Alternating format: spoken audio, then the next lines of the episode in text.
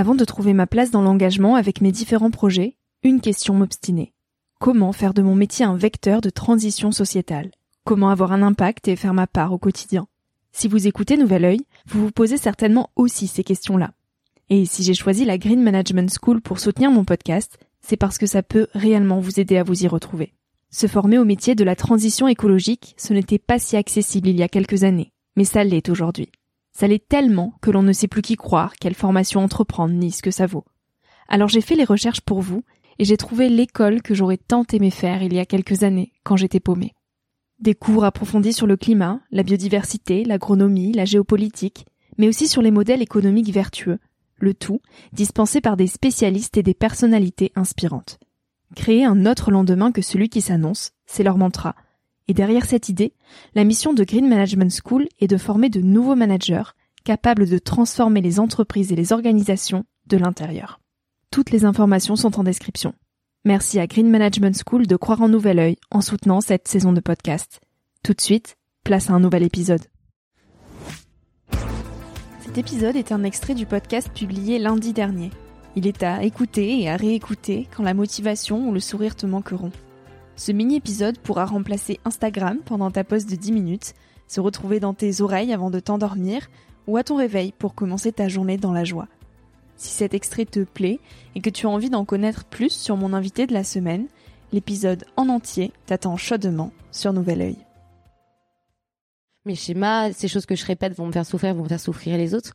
On les reconnaît parce que on a exactement les mêmes comportements, le même type de mécanisme. C'est souvent inconscient. On va être attiré par le même type de situation, le même type de personnes qui sont induits par le même type de croyances, le même type de peur et tout ça de manière hyper inconsciente. Donc c'est ça qui est dur et subtil. Et en fait, euh, on est tous pris comme ça dans nos dans nos schémas sans nous en rendre compte parce qu'on est tous sur pilotage automatique. Et le cerveau il fait ça parce qu'il se met tout le temps en mode économie d'énergie en fait.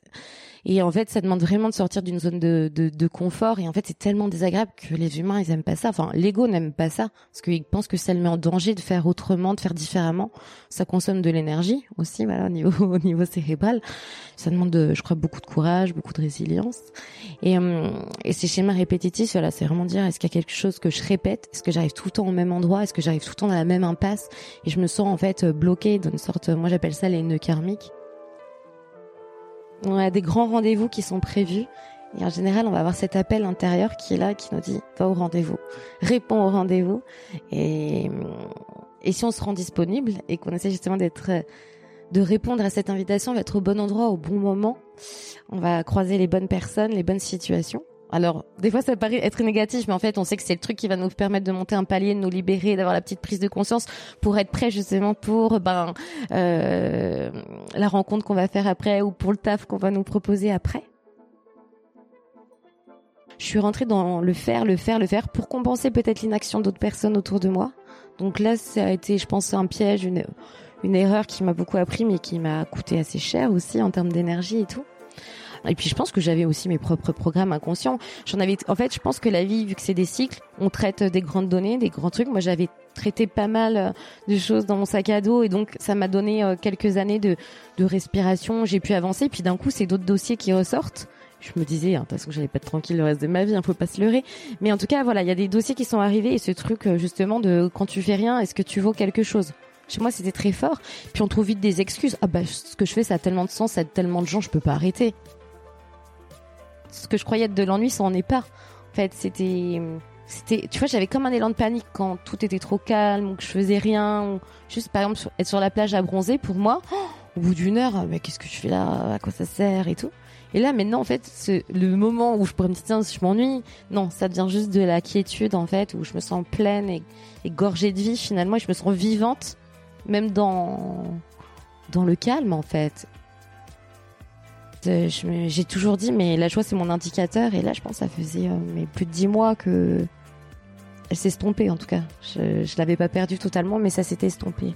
Je le sentais partir. Sentais une sorte de, ouais, de tristesse qui, qui m'enrobait de plus en plus. Et puis, je mettais ça sur le, sur le dos des, des phénomènes euh, qui m'arrivaient, des, des situations extérieures. Puis, en fait, quand mon père est mort, j'ai ressenti tellement de paix, de quiétude, d'amour. Je me suis dit, c'est pas les événements extérieurs qui te font vivre euh, ce sentiment que la joie elle disparaît en fait c'est forcément toujours là c'est juste derrière des nuages et tout et c'est toi qui as, laissé ces nuages rentrer pénétrer en toi mais non, non, ça m'a pris un peu de temps de me dire, oh là là, mais la joie là, elle est où, tu vois?